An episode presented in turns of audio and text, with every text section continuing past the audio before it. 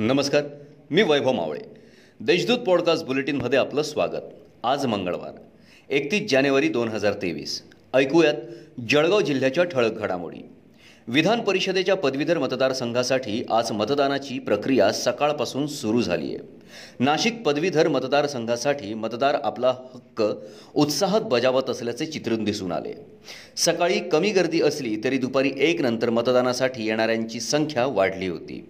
यावेळी चौदा पूर्णांक नऊ टक्के मतदान झालं आहे शहरातील प्रजापत नगरातील तेहतीस वर्षीय तरुणाने राहत्या घरात दोरीने गळफास घेऊन आत्महत्या केल्याची घटना सोमवारी पहाटे उघडकीस आली.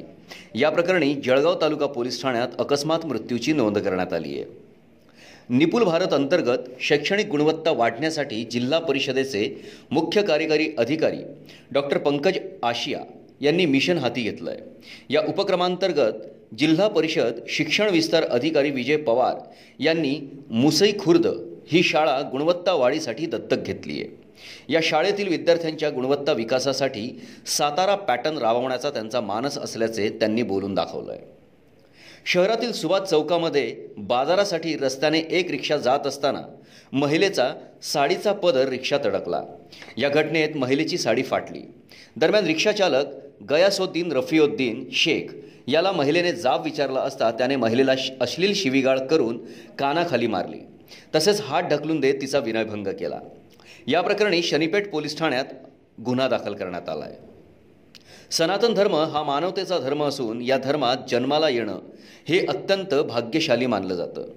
परंतु काही धर्मांधांकडून राजकीय उद्देश समोर ठेवून धर्मांतरण करण्यात येतं आहे धर्मांतरासाठी आमच्या श्रद्धेसोबत छेडछाड कराल तर सनातन धर्म हे कदापि सहन करणार नाही असा इशारा नाथ संप्रदायाचे व गोरक्षपीठ प्रमुख तथा उत्तर प्रदेशाचे मुख्यमंत्री योगी आदित्यनाथ यांनी दिला आहे या होत्या आजच्या ठळक घडामोडी.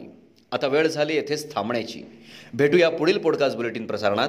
तोपर्यंत संक्षिप्त बातम्या आणि ताज्या घडामोडींसाठी देशदूत डॉट कॉम या संकेतस्थळाला भेट द्या. धन्यवाद.